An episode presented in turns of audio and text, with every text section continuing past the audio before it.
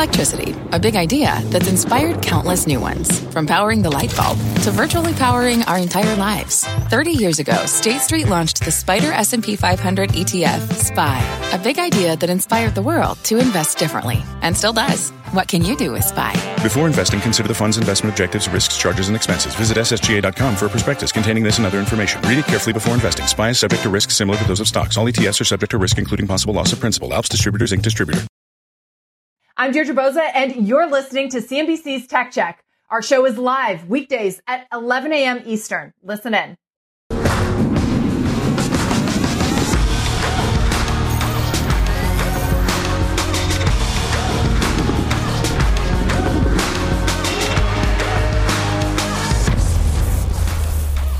Good Tuesday morning. Welcome to Tech Check. I'm Carl Quintanilla with Jon Fortt and Deirdre Bosa. Today, Bitcoin falls below 30,000. Abandon ship here or hold on for dear life. Then no more Mr. Nice Guy. We debate Sundar Pichai's tenure so far at Google. And later on, hot takes and news from Tinder. The CEO is going to join us this hour, John. And checking in on some movers of the morning GameStop and Splunk raising some new cash, and Peloton launching a new corporate program. Uh, more on all of those movers and others throughout the hour.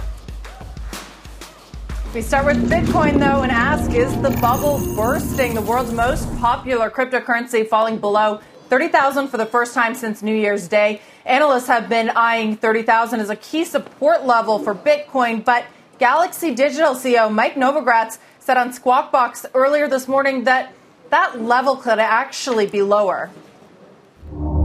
It's always hard to call a bottom. 30,000, we'll see if it holds on the day. We might plunge below it for a while and, and, and close above it. If it's really breached, 25,000 is the next big level of support.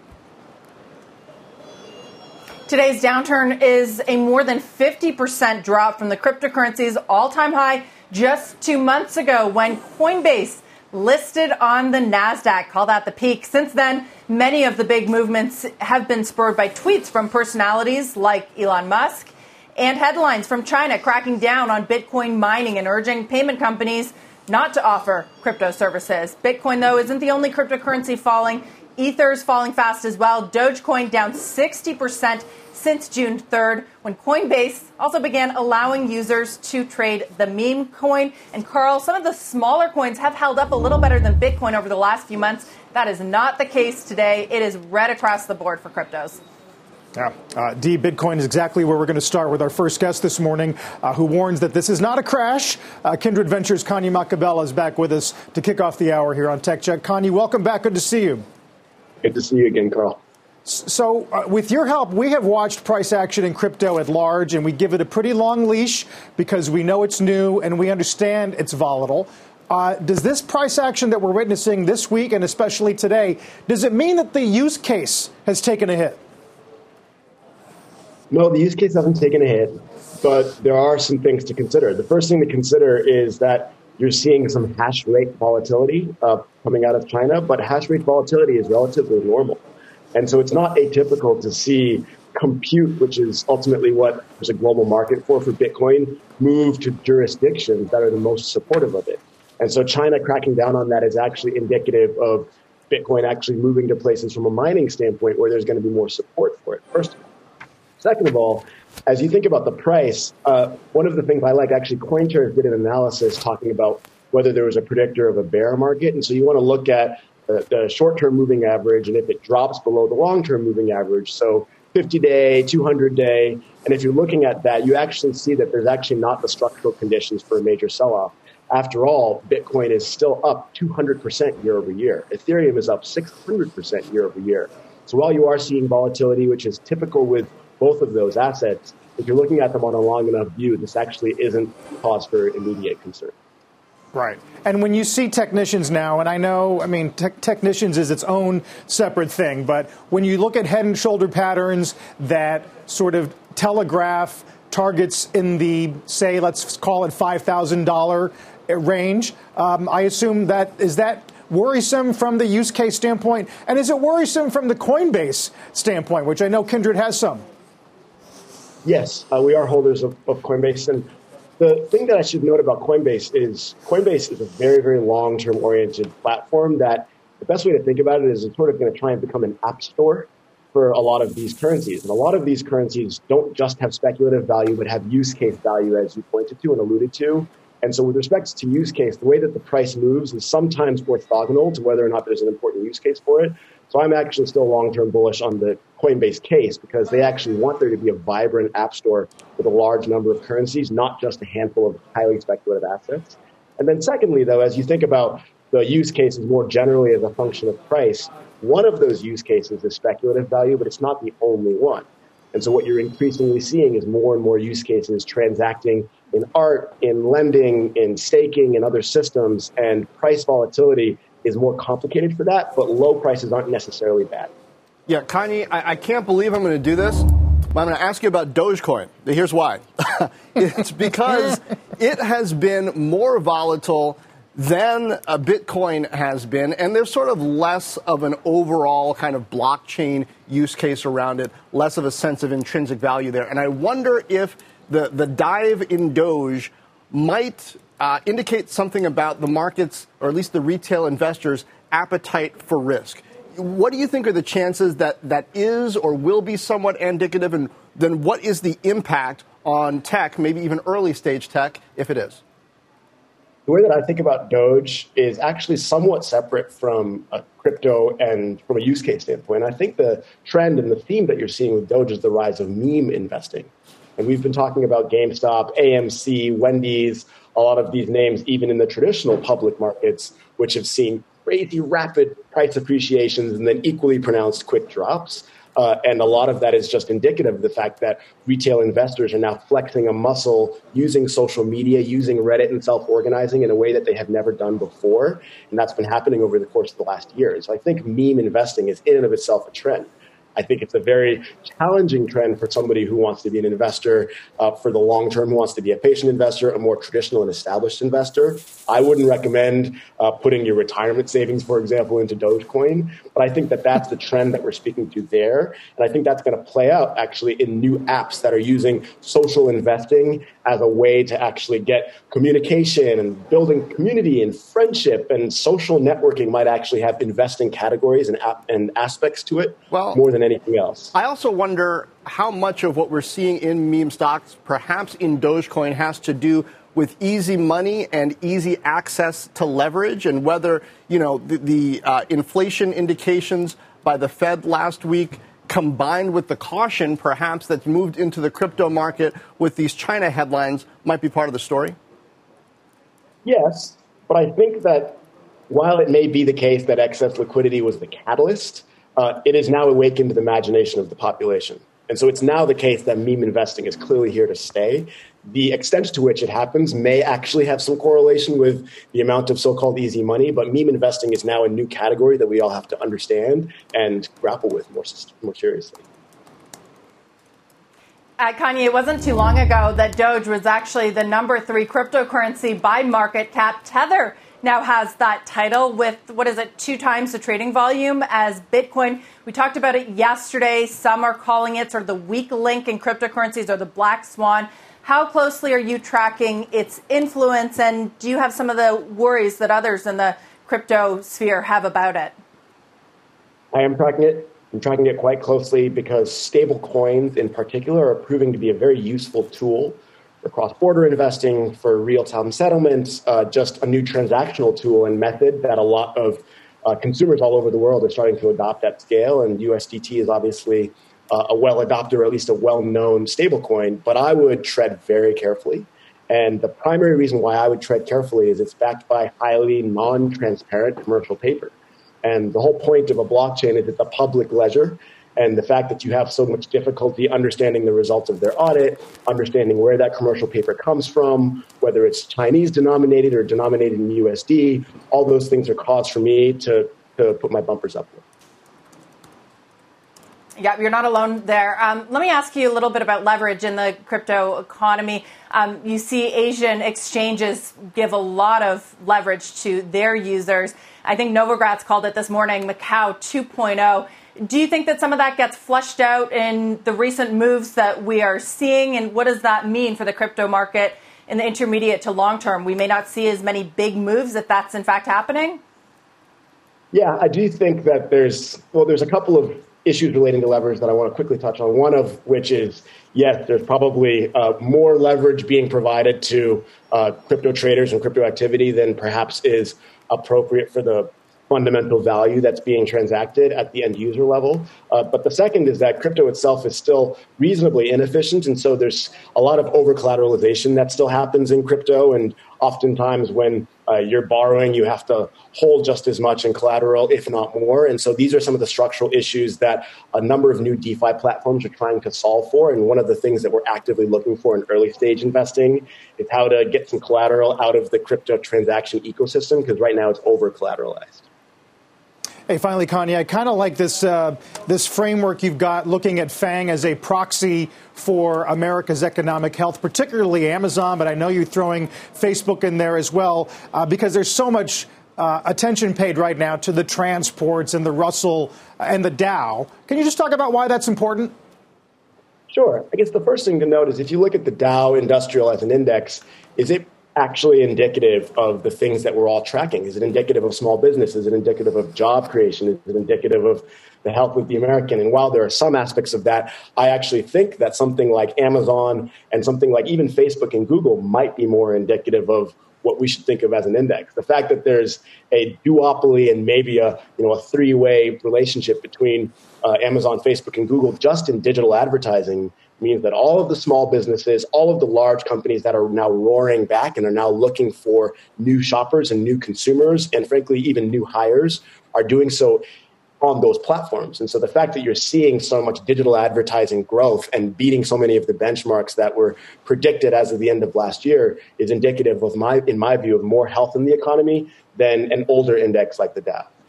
Yeah, it'd be fascinating if it, if it does turn into more of a, a macro tell, in addition to just a sheer market cap story uh, about big tech. Kanyi, great way to start the hour. Uh, we love seeing you. Thanks so much. Kanyi Maqubela. And John, did I hear you bring up Dogecoin? I mean, I know that you've been very skeptical of these meme coins and meme stocks, even. So, what do you make of this drop? It's down about 45% today alone. Yeah, I mean, I to me, it's just natural skepticism of things, particularly in an up market, a hot market, and when these, um, I guess, assets that you can trade haven't really seen a down market. And I've been noticing. I mean, there was a while where uh, Dogecoin would be at around 30 cents and Bitcoin would be around 30,000, and they would move up and down together. And then at some point, there was uh, a gap that opened up between the two. And over the past couple weeks, few weeks, Doge has dropped far more quickly than Bitcoin has. And it sort of reminds me of real estate. You know, when, when the real estate market slows down, there are certain areas, maybe close in, desirable areas close into the city, that, you know, they, they take a little bit of a hit, but it's the exurbs that get hit harder and, and sometimes get gutted. And I wonder whether D uh, in, in, crypto, some of these might follow that pattern, but it's kind of early to see. We'll we'll keep watching it. Yeah, well, our next guest is a longtime Bitcoin bull. When he joined us last in May, he said the volatility is just part of the game. Have a listen. In crypto and Bitcoin, you never really had to own Bitcoin more than 24 months to actually never lose money. So I think Bitcoin is hyper volatile. That's the nature of it, but that's what creates the reward for people. And again, even though Bitcoin is in the penalty box now, I still think it can exit the year over 100,000. Well, it's in the penalty box once again here in Fundstrat's. Tom Lee is back with us. Uh, Tom, do you still think that it can get up to 100,000 this year? Uh, yes. I mean, Bitcoin's in a very rough patch now. Um, and you know, I think the technical picture in the sort of current term doesn't look great.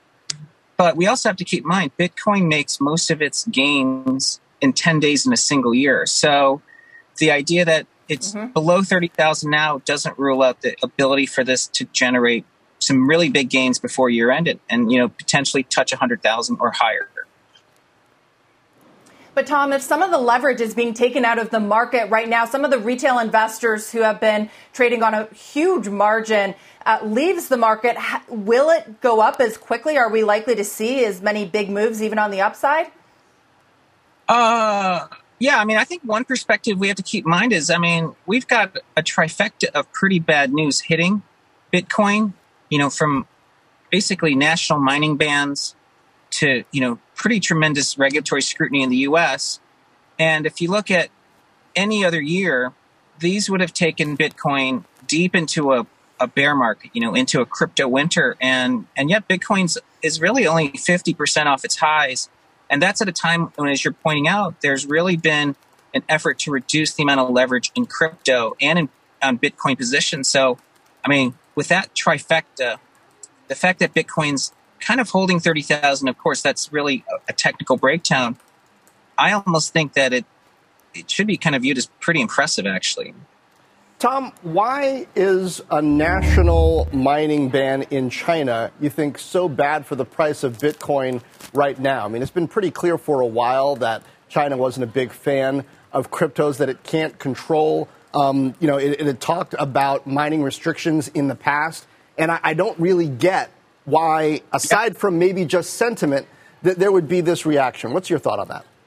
Uh, John, it's that's really the key question. Um, you know, for someone who, you know, sort of appreciates blockchain technology and proof of work, the idea that there was so much hash power in mining concentrated in China was something that was actually a negative uh, for the thesis long term in Bitcoin. It's the same reason why people don't want to see oil production in politically unstable areas. You know, you really want uh, censorship resistance to mean mining should be done where it's lowest cost production, and that wasn't necessarily China.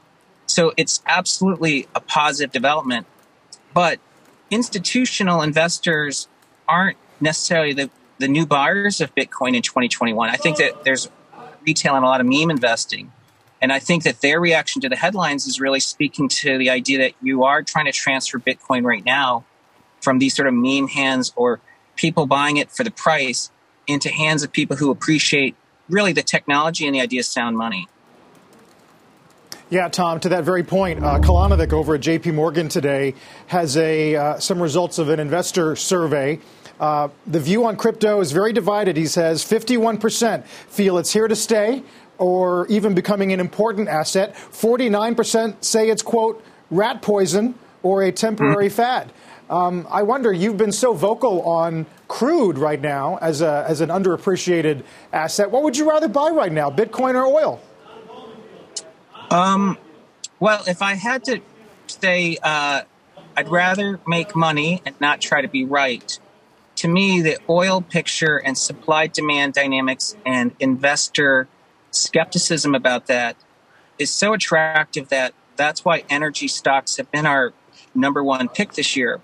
But when I look at pure technology and secular growth opportunities, I don't think there's it, it would be very hard for people to find another generational, multi-decade story outside of digital assets. So, so as much as 2021 feels like, uh, you know, a terrible year for crypto investors. I mean, in, in a fractal of a decade, this is, you know, this is kind of noise and it's a great buying opportunity.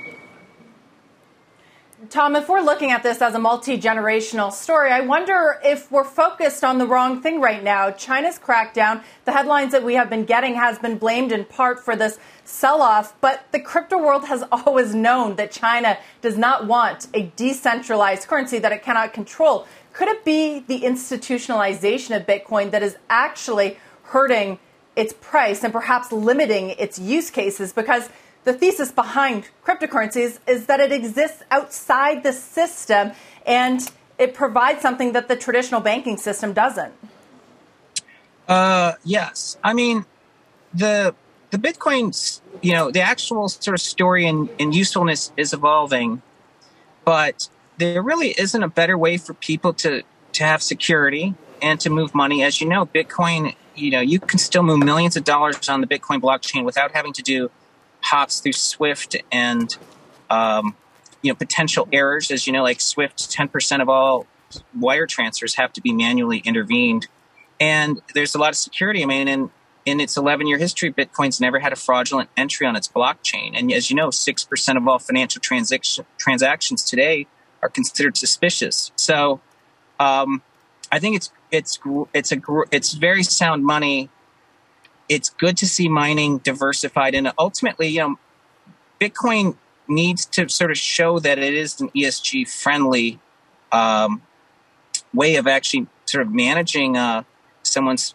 you know, monetary system. So it's a it's an evolution, but I wouldn't say mining is all bad. But I think as a headline, it certainly scares a lot of retail investors. Well, Tom, thanks for being with us again and providing your thoughts. We'll keep tracking it as well as your target. See you again soon. Great, thanks. Digital dating companies seeing a recent surge in their share prices on top of some news on video out of Tinder this morning. Julia Boorstin has got that for us ahead of an interview later this hour. Julia. Well, John, online dating also saw a surge during the pandemic, and now Tinder is launching new tools to help it grow market share in what Tinder parent Match predicts will be a summer of love. Now Tinder users can upload videos as part of their profiles. The platform is launching a new way to browse other users based on shared interests, and you can participate in a virtual experience with new people, including a new interactive speed dating type feature called Hot Takes. Now, the idea is all to give more background on people before they commit to meeting in person. Tinder's new features ramp up competition with Bumble, which also enables users to do video dates. And since Bumble's IPO on February 11th, Bumble shares are up about 26%, while shares of Tinder parent Match are down 1% since then, though they are up about 48% since that company spun off from IAC on July 1st. Now, going into the summer, nearly half of analysts have a buy rating on Bumble and just over half have a hold rating, while 67% of analysts have a buy rating on Match, 28% have a hold, and 6% have a sell. We'll be talking about all this and more with Tinder CEO Jim Lanzone. That's coming up later in the hour. John? All right. Thank you. Looking forward to it. Hot takes from Tinder, as we just mentioned, Amazon Prime Day 2, and is Sundar Pichai too nice? Big Hour Tech Check, just getting started.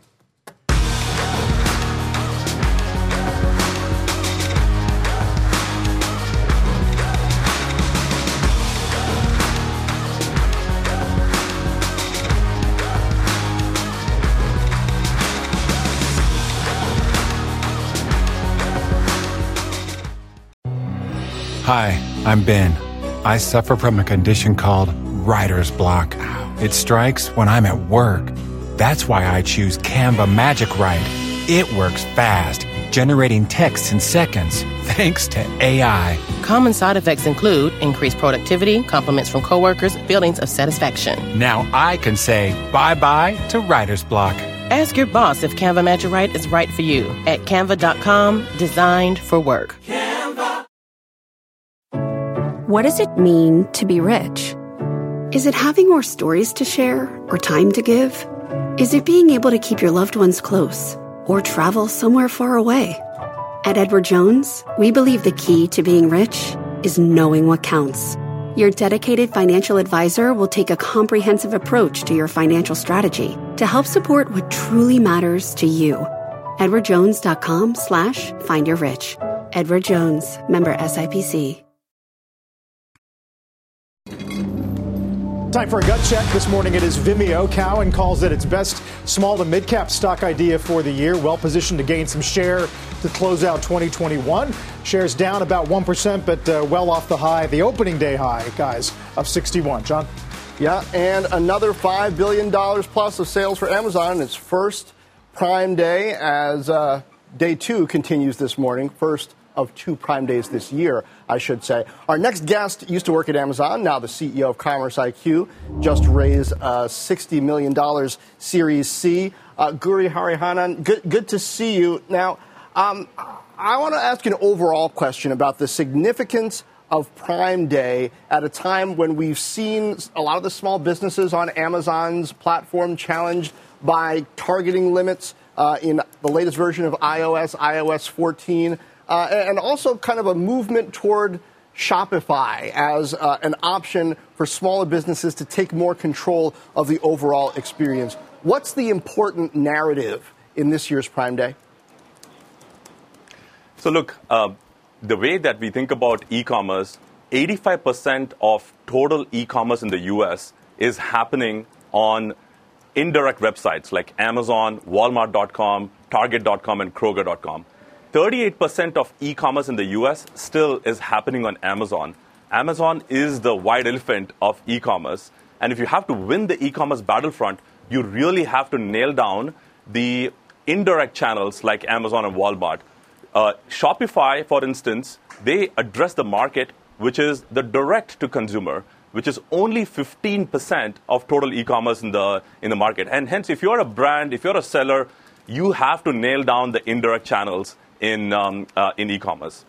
Okay, and so Guru, where does where does Commerce IQ fit into that, and how important is having really great data on each part of you know that, that cycle of addressing the end customer?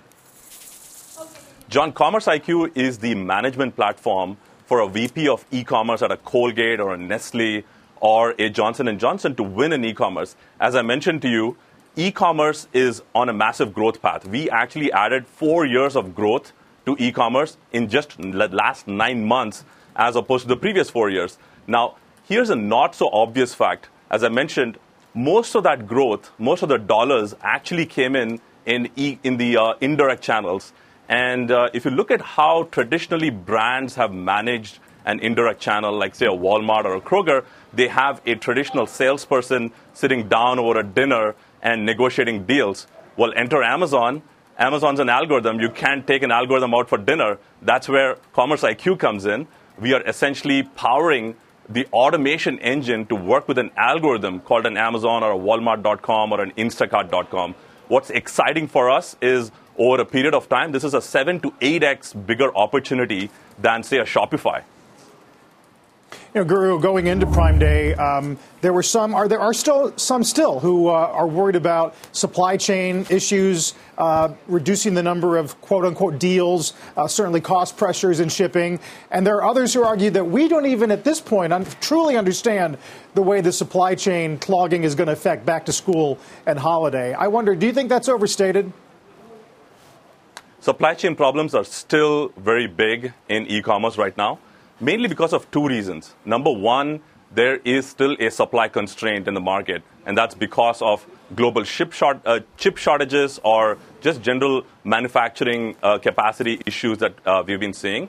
And uh, the second thing is around uh, the uh, warehouse capacity of retailers like Amazon. So you're still seeing a lot of supply shortages. If you're a brand, you really have to make sure that you are almost treating your advertising and traffic generation as a, a, mutual fund or a stock ticker where you're constantly watching the inventory supply, the profitability of an item, and all that, and start to move ads and shopper traffic in a way that you are driving traffic to more in stock items. That's a big trend that we're seeing hmm. in this, day, this time's Prime Day.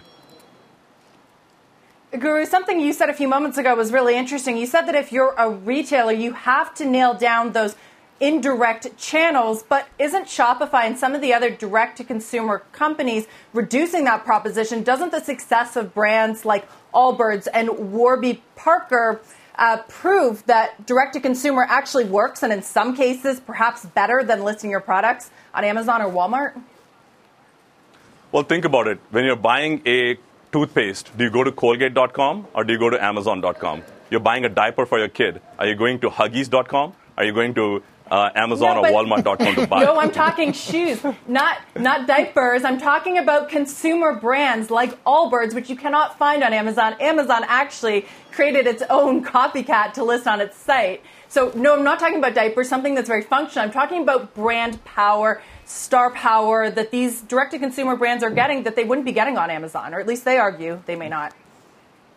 You're absolutely right. Brand power, and in fact, the intelligence behind the shopper uh, is really from the direct to channel, direct to consumer channels. But the reality and the problem here is that that's still only less than 15% of total e commerce, right? And if you're not in apparel, let's say you're not in the soft lines, uh, even now, even now, even if you're, if you're not in uh, soft lines, which is, well, say, you're selling. Guru, I yeah. might I might counter that the Honest Company has made buying diapers direct to consumer pretty popular. But anyways, we can we can have that debate another time. It'll be interesting to see how it uh, shakes out. Fifteen percent for now. I think that's going to grow. Definitely, I think we are adding. Look, e-commerce is adding dollars day in and day out. Uh, the uh, growth rate is just phenomenal. As I mentioned, we've seen about uh, the, the, e-commerce growth rate is, uh, has uh, jumped to about 30 to 40 percent CAGR in the last one year versus say a 15 to 20 percent CAGR that we saw in various categories the year before and leading up. And hence, dollars are going to come in whether you are in, on, have a Shopify store or an indirect store. The dollars are going to come in. The reality is it's going it's going across the board, and hence most of the dollars are still going into indirect channels. You still have a situation where top 10 retail websites in the US are driving 60% of total e-commerce in the US. All right, let's think about Guru Hariharan, Commerce IQ CEO. Thank you. Thank you. We have lots more coming up. You heard from Tom Lee earlier today. He's sticking by his $100,000 target for Bitcoin this year. Stay with us. Lots more Tech Check returns in just a few minutes.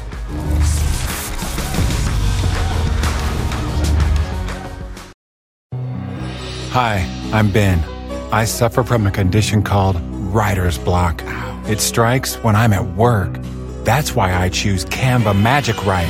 It works fast, generating texts in seconds, thanks to AI. Common side effects include increased productivity, compliments from coworkers, feelings of satisfaction. Now I can say bye bye to writer's block.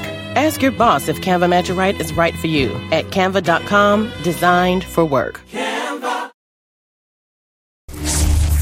Resetting here near the bottom of the hour, I'm Carl Quintanilla with Jon Fortt, Deirdre Bosa, Julia Boorstin. Welcome back to Tech Check. Julia's got more on the Tinder news that we broke earlier with the CEO. That's coming up. But first, a news update with Rahel Solomon. Hey, Rahel. Hi, Carl. Good morning. And here is your CNBC News update at this hour.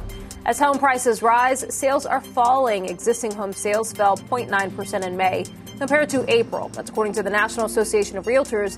It's the fourth straight month of declines. The median home sale price hit an all time high last month, topping $350,000. European antitrust regulators are opening another Google investigation. This one is looking at whether the company favors its own display advertising technology by restricting access to user data. Google says that its services are competitive and effective. And Reuters is reporting a $500 million compensation fund is now open for the families of the 346 people killed in two crashes of Boeing 737 MAX jet. It was created as part of a settlement with the Justice Department. Each eligible family will receive nearly $1.5 million. You're now up to date. Carl, I'll send it back to you. All right, Well, thank you very much. Meantime, we're looking at uh, tech stocks price action over the last month. Dom Chu has a look at how some investors have been buying the dips here, Dom. Hey. I mean, old habits die hard, right, Carl? Over the last decade plus since the great financial crisis, mega cap technology, mega cap communication services, media type stocks have always been on shopping lists. And it's kind of reared its head again this time around through this last dip cycle over the class, over the course of the last four to six weeks. If you take a look at the Nasdaq versus the S&P 500 and certainly the Dow, that Nasdaq trade has reemerged as the outperformer as folks have kind of gotten back into that technology and communication services trade. If you look from a sector perspective, it is technology and communication services that have both outperformed the S&P 500 over a 1-month period.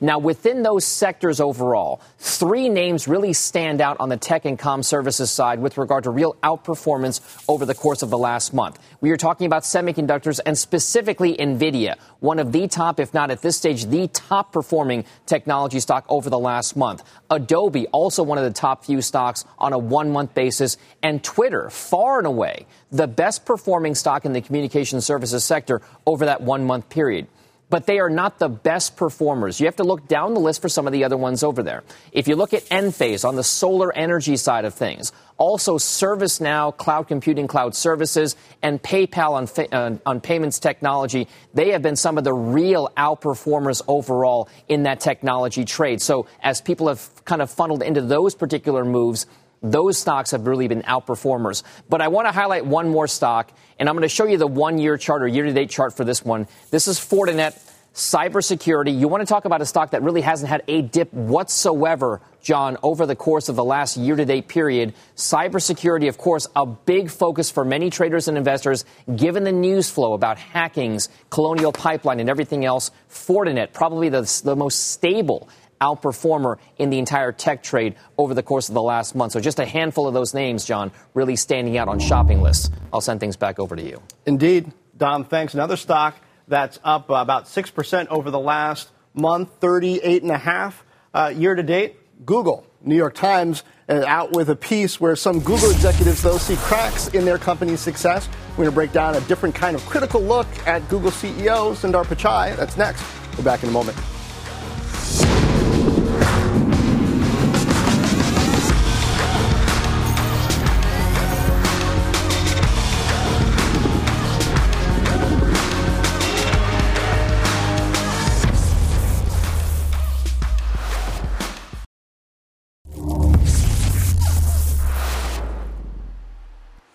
Sundar Pichai's leadership at Google being called into question. The New York Times citing 15 current and former executives at the search giant who say the chief's incremental approach to innovation has hurt the company. The piece notes that the executives said Google continued to be rocked by workplace culture fights and that Mr. Pichai's attempts to lower the temperature had the opposite effect. However, the executives also described Pichai as a quote, thoughtful and caring leader, and the company under his tenure has grown more than 230%. Take a look at that stock chart right there. Guys, uh, the piece was interesting.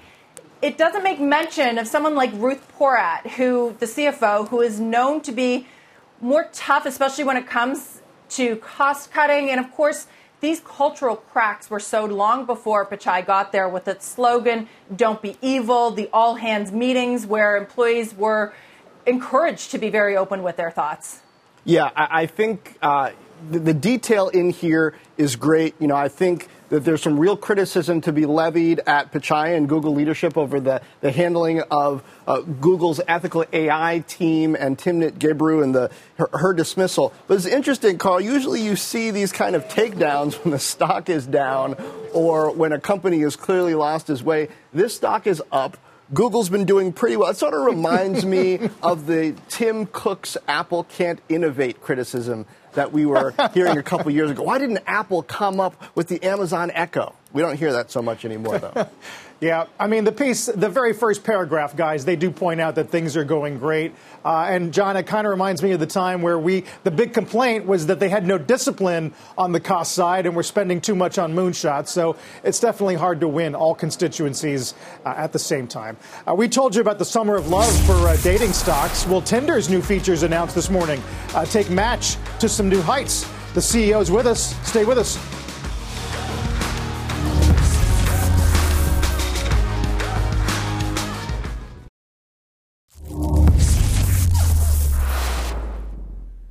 Welcome back to Tech Check. Tinder, which has had about has about seven million subscribers and generates about sixty percent of Match Group's revenue, unveiling some new features today. Joining us now to discuss is the CEO of Tinder, Jim Lanzone. He joined the company just last August. Jim, thanks for talking to us today. So, explain to us why did you launch these features, video, new ways to interact before you meet in person?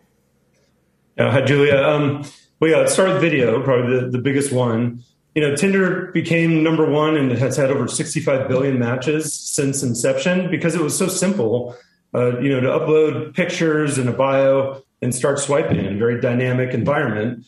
Um, but more than 50% of our users now are Gen Z, and that is a generation that you know thrives on self-expression, and, and that starts with video. So starting today, they can upload video the same way they would photos and then start to see those videos in their uh, Tinder stream the same way they would anything else and just swipe through.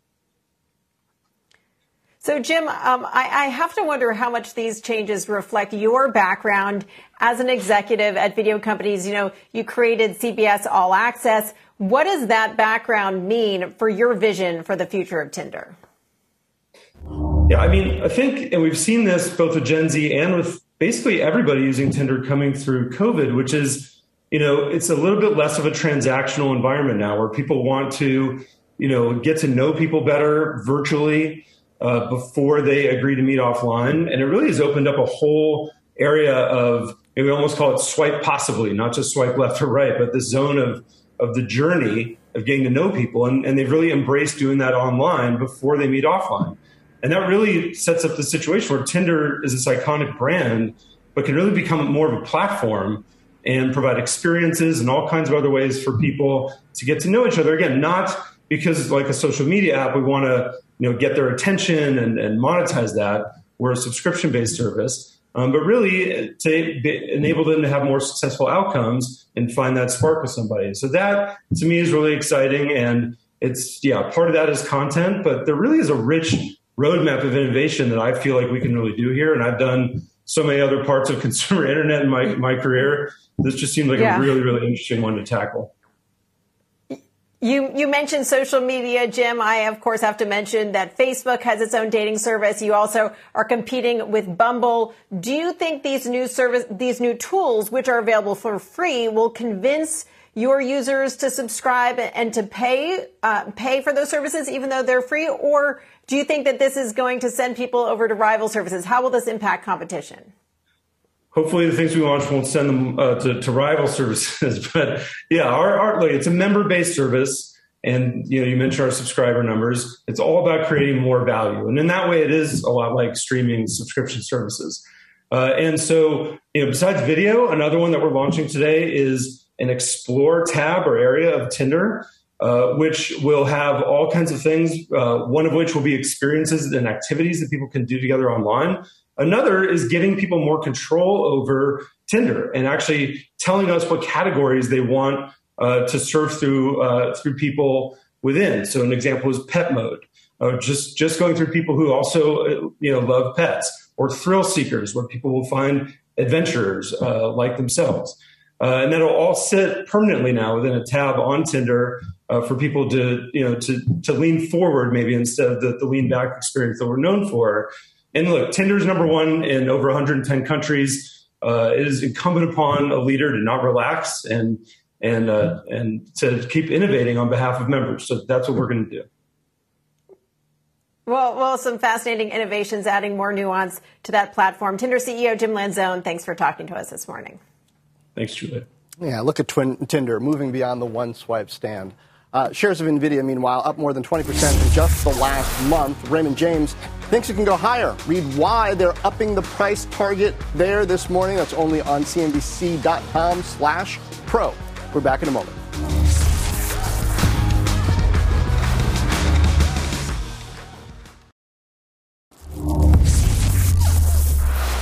New Yorkers across the five boroughs heading to the polls today, casting votes in a pivotal Democratic primary that will most likely determine New York's next mayor. A key point of debate amongst frontrunners, big tech and its power over the city, with candidates chiming in on how they would or wouldn't have welcomed Amazon's failed HQ2 plan in 2019 to build a second headquarters in Queens. While Bill de Blasio couldn't make it happen, current frontrunner Eric Adams, Brooklyn's borough president, said he would have supported the deal with modifications and that New York could have, quote, changed change the way Amazon does business. Other leaders in the polls, former presidential candidate Andrew Yang, former city official Kathryn Garcia, have also voiced support for Amazon in the city, with Andrew Yang even going so far as to call the deal's failure a mistake. But not everyone's on board to bring Amazon back. Second place in the polls, Maya Wiley, former de Blasio official, has pledged more regulation on Amazon's growing presence.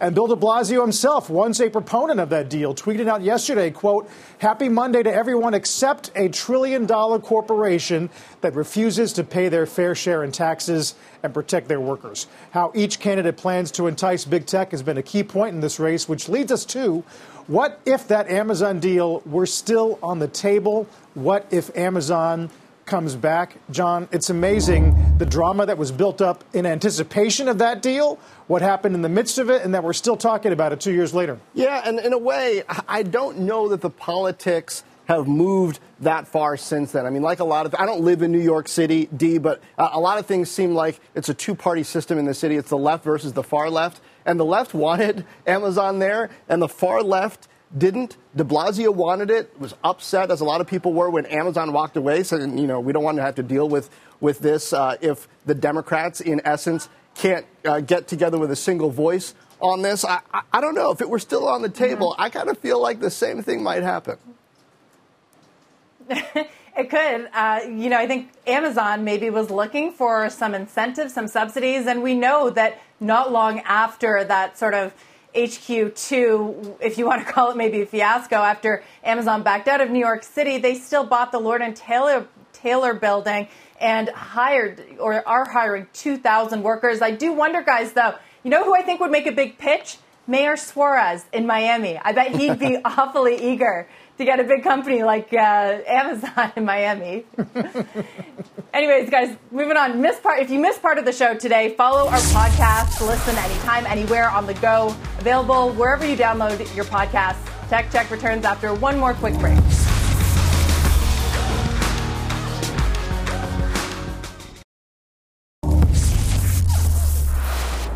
One more thing we're watching before we go GameStop jumping this morning after the video game retailer announced the completion of its equity offering.